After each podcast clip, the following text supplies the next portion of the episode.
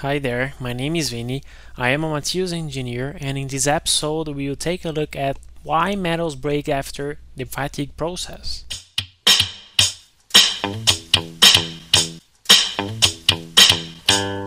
Ah, yeah, I'm fatigued. Are you? This last few months has been hard, and now, at the end of the semester, I guess my mind will explode. The problem isn't the big things, but the small ones, you know. Okay, let's begin the episode, right?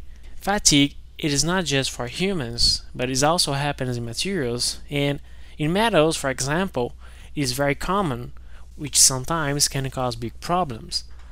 The definition of the fatigue in the book Material Science and Engineering An Introduction, 8th edition, is fatigue is a kind of failure that occurs in structure subjected to dynamic and fluctuation stresses. To better understand this, let's consider a hypothetical metal, which undergoes a tensile test and achieves a yield strength of about 300 megapascal.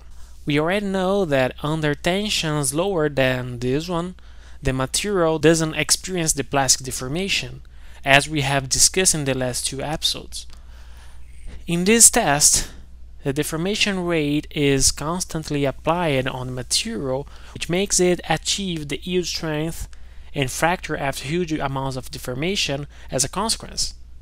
But what if we could tension the material and discharge it quickly under a load lower than 300 megapascal? What would happen to it?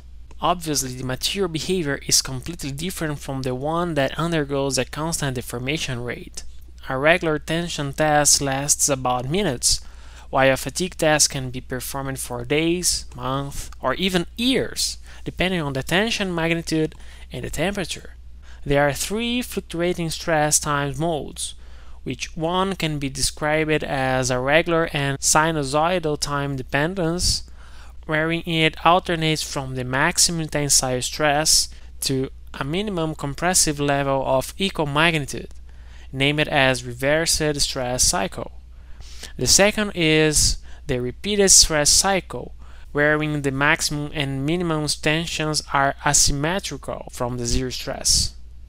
Then the third one is the random one, wherein the applied stress varies randomly in amplitude and frequency. With this, it's possible to construct the S-N curve so that we can determine at what tension level the material will fracture and after how many cycles considering the tension magnitude. Basically, the S-N curve is a plot of stress level S versus the logarithm of the number n of cycles. I want to explain the S-N curve now, but I'm planning to do it soon, so don't forget about it. Some materials have fatigue limit while others don't, and this limit represents that at stresses lower than a particular stress level, the fatigue failure won't happen. Otherwise, the materials that don't exceed this limit will failure. But now, the number of cycles increases as the stress magnitude decreases.